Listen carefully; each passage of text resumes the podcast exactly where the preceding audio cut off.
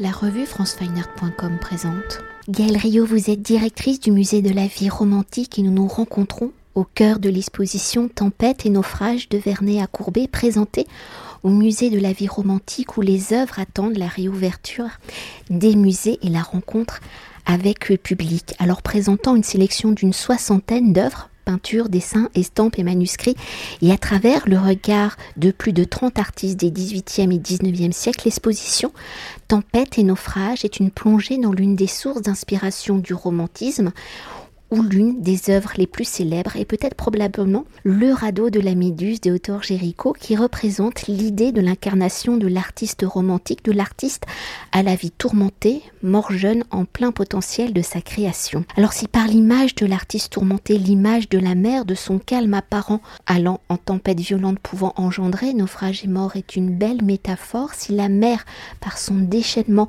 est une nouvelle exploration picturale des artistes romantiques pour évoquer l'origine de l'exposition, quelles ont été vos réflexions pour explorer justement le motif de la mer et de ses conséquences, l'image stéréotype de l'artiste romantique, de l'artiste tourmenté, a-t-elle guidé donc vos réflexions. Euh, bonjour Anne-Frédéric, euh, merci de, m'accueillir euh, autour de cette exposition.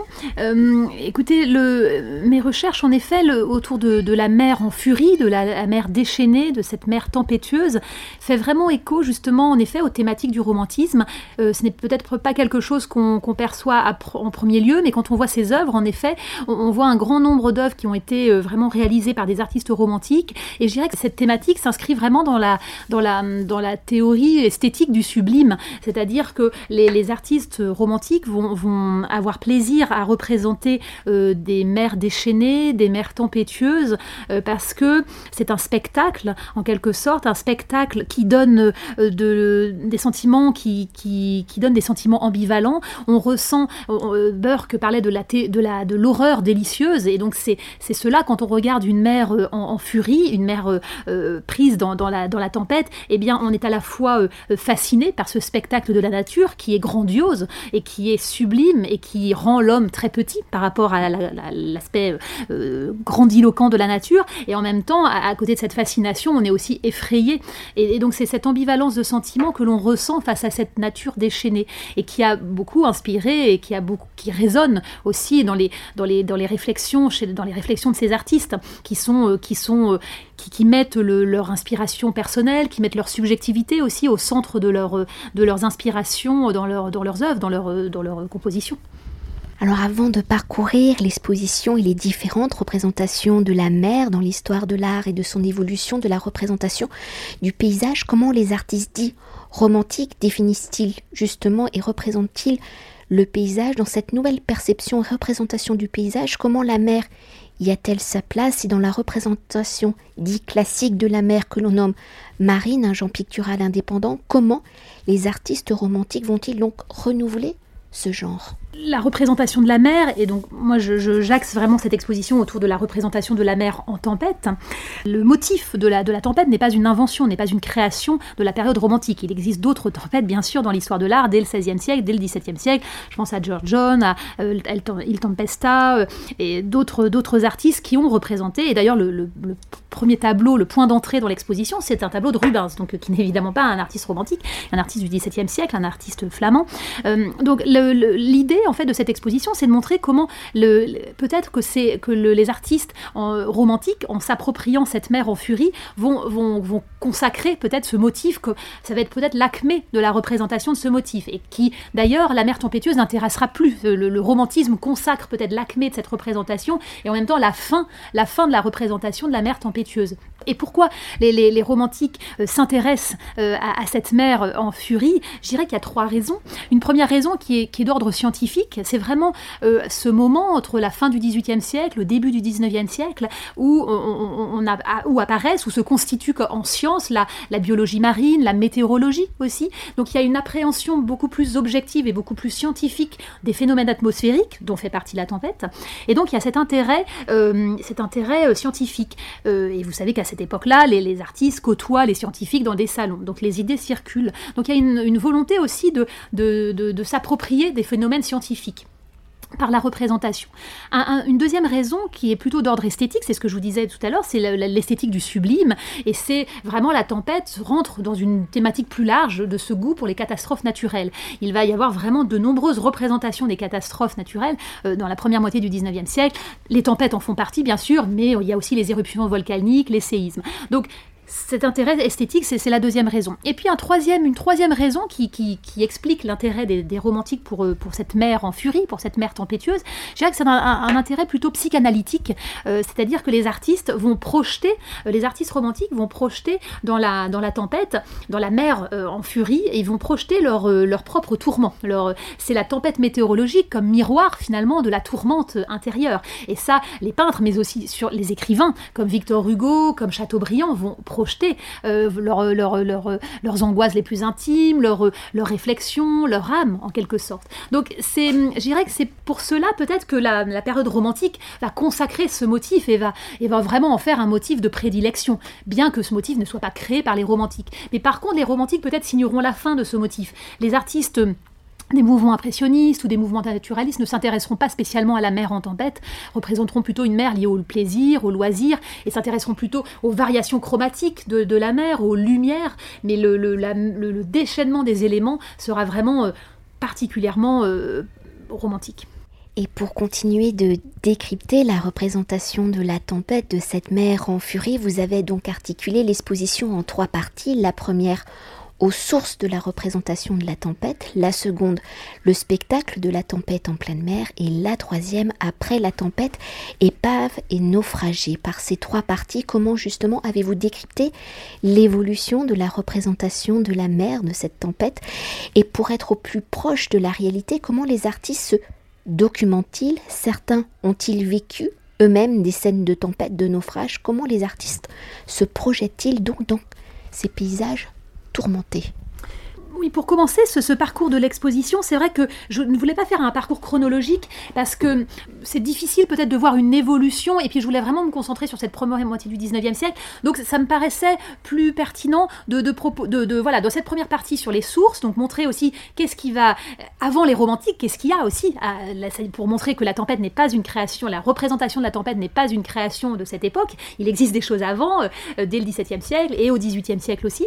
Et, et, ensuite, parler vraiment du spectacle de la tempête et surtout aussi de la représentation de l'après-tempête. Parce que j'ai remarqué dans, toutes mes recherches finalement que les, représentations de l'après-tempête étaient tout aussi importantes que les représentations de la tempête en elle-même. Donc ça me semblait aussi intéressant de, projeter, de conduire aussi le visiteur dans une sorte de, récit temporel, les sources, mais aussi la tempête et puis l'après-tempête. Donc voilà, de, conduire les visiteurs dans un voyage.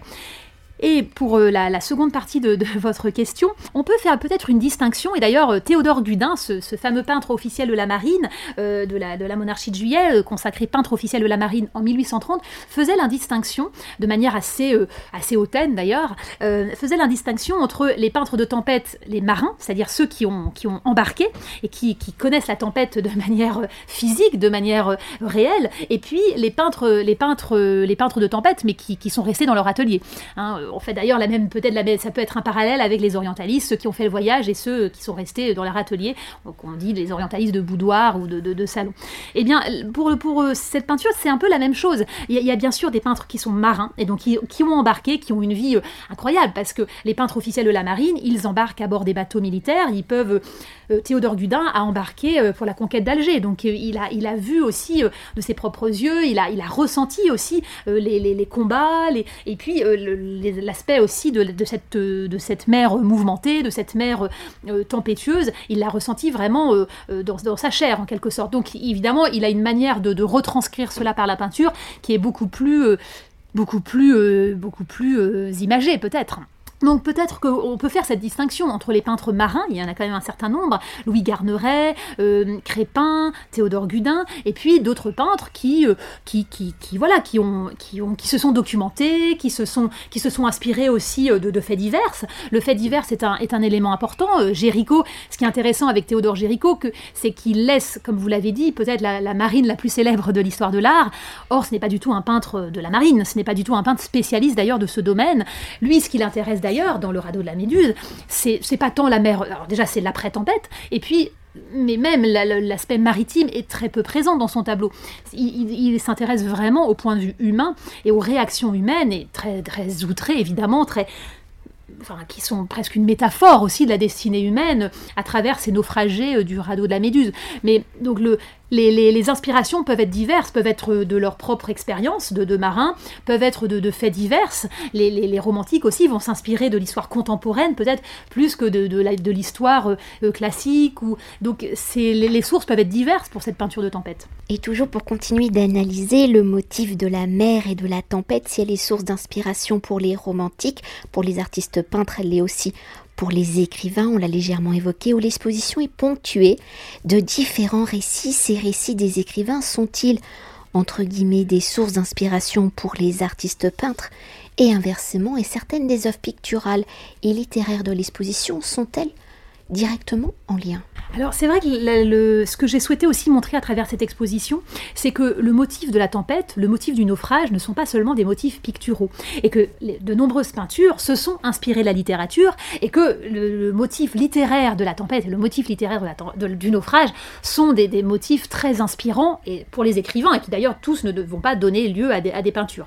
Et donc l'idée vraiment de l'exposition, c'était de montrer, et comme l'est, je dirais, ce mouvement romantique, c'est un mouvement vraiment qui consacre la fraternité des arts, qui se, qui se, qui s'épanouit euh, non seulement dans les beaux-arts, mais aussi dans la littérature, dans, la, dans la musique. Et donc l'intérêt de cette exposition aussi, c'est de montrer que la tempête est un motif pictural, mais aussi littéraire, mais aussi musical. Et c'est vrai que quand on lit Chateaubriand, les mémoires d'outre-tombe de Chateaubriand, qui consacrent finalement le romantisme littéraire, eh bien, euh, on, lit que Chateaubriand raconte sa naissance à l'aune d'une tempête, raconte sa naissance à l'aune d'une tempête à Saint-Malo. Et c'est extraordinaire parce qu'on a l'impression que c'est voilà, sa, destinée est lancée grâce aux éléments extérieurs. Et, Victor Hugo de même, euh, Victor Hugo qui a écrit Les Travailleurs de la mer, qui a évidemment un rapport très, très intime à la mer, du fait de ses années d'exil, du fait de sa, de sa vie à Jersey puis Guernesey, eh bien, il, va aussi euh, avoir une, une, relation très physique aux éléments. Euh, il, a, il y a de très belles pages dans Les Travailleurs de la mer et dans L'homme qui rit de, de tempêtes incroyables, où il parle de la sonorité de la tempête, des vents qui mugissent, qui sifflent.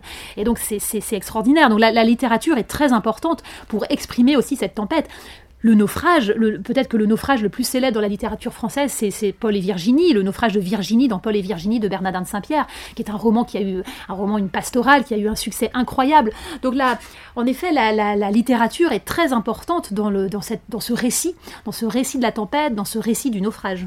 Et pour continuer d'évoquer justement la dimension littéraire de l'exposition, comment justement le texte se matérialise-t-il dans le parcours et comment les extraits littéraires choisis éclairent-ils la démarche des artistes peintres? Alors oui, c'est vrai que la littérature est présente selon différents moyens. Elle est présente à travers déjà bien sûr des manuscrits que nous présentons dans la bibliothèque de la première pièce de l'atelier salon, qui est notre bibliothèque qui appartient au musée et dans laquelle nous avons euh, trouvé, nous avons des, pépites, donc nous avons trouvé euh, des ouvrages en lien avec la tempête. Donc nous, nous montrons ces, ouvrages, nous les ouvrons à des pages euh, en lien avec des descriptions incroyables de tempête. Je vous parlais des mémoires d'outre-tombe de Chateaubriand, il y a les travailleurs de la mer de, Victor Hugo, il y a la mer de Jules Michelet. Donc c'est des, récits comme ça qui mettent en scène la tempête par l'écriture et qui, mettent en scène la sonorité de la tempête notamment. Et puis la littérature est présente également par euh, un, travail que, j'ai fait avec euh, Guillaume Gallienne. J'ai demandé à Guillaume Gallienne, donc euh, comédien de la comédie française, de lire des, extraits de, tempêtes littéraires célèbres qui sont d'ailleurs représentés par leurs manuscrits dans la bibliothèque. Et donc on peut entendre sa voix dans la deuxième salle de l'exposition c'est une voix, c'est un formidable comédien, mais c'est aussi un formidable lecteur et qui incarne ces, textes incroyablement. Et, donc on peut entendre des extraits. Donc il lit notamment eh bien, Bernardin de Saint-Pierre, il lit Diderot, il lit Lamartine, il lit Victor Hugo, il lit Michelet. Et, c'est vrai que en regardant les, tableaux, on entend sa voix qui, nous, enveloppe aussi, qui nous conduit et qui nous inspire.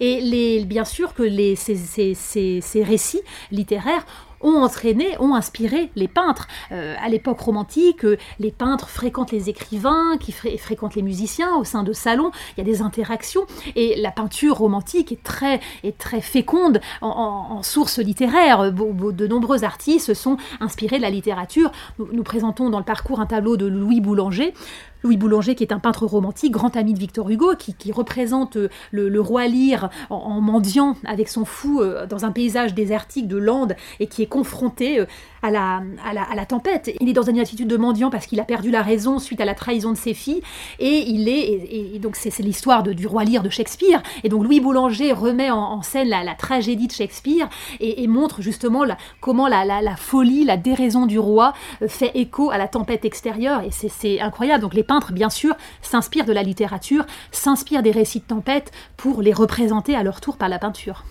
Et pour euh, conclure notre entretien et pour évoquer la lumière très particulière hein, qui se dégage de certaines des œuvres présentées, dont certains artistes vont peindre la mer, entre guillemets, sur le motif, comment cette notion de lumière, de capturer le mouvement de la nature, le changement permanent du paysage, peut être vue comme les prémices des impressionnistes, de la modernité de la peinture.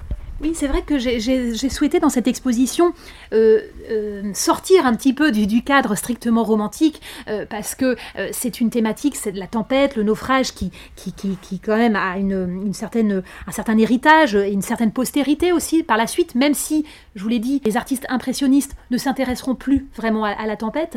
Ceci étant dit, certains artistes qu'on peut qualifier peut-être de pré-impressionnistes, comme Eugène Boudin, comme Jonquin, comme... eh bien, ce sont des artistes qui vont intégrer les l'héritage notamment d'Eugène Isabet. Eugène Isabet qui est un grand peintre romantique, un grand peintre spécialiste notamment du domaine maritime, des batailles navales entre autres.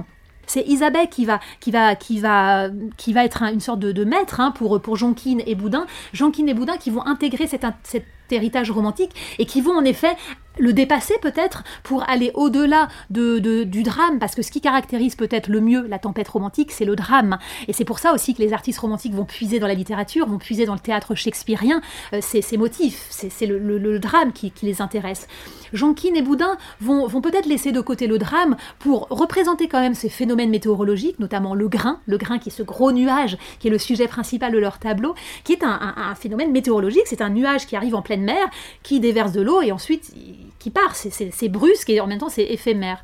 Et donc ils s'intéressent à ce sujet, c'est le sujet principal de leur tableau, mais ils vont peut-être, ils, vont, ils, vont, ils vont y trouver autre chose dans cette inspiration. C'est le point de départ, et puis ensuite ils vont travailler sur la couleur, sur l'impression, peut-être sur la lumière, et ça c'est quelque chose évidemment qui préfigure les, les, recherches suivantes, le, travail des, artistes suivants, qui comme je vous l'ai dit s'intéresseront moins à la tempête. Mais c'est historique, c'est parce que aussi le, la mer devient aussi un, domaine de, découverte, un domaine aussi lié à une recherche hygiéniste, à une recherche de bien-être. C'est le développement des stations balnéaires. Donc on, voit la mer autrement aussi.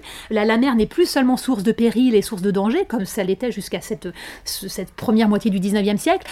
Donc évidemment, les, artistes s'inspirent aussi de la, réalité, de la société dans laquelle ils vivent. Donc les, sujets d'inspiration s'en euh, ressentent également. Merci beaucoup. Merci beaucoup à vous. Cet entretien a été réalisé par franceweiner.com.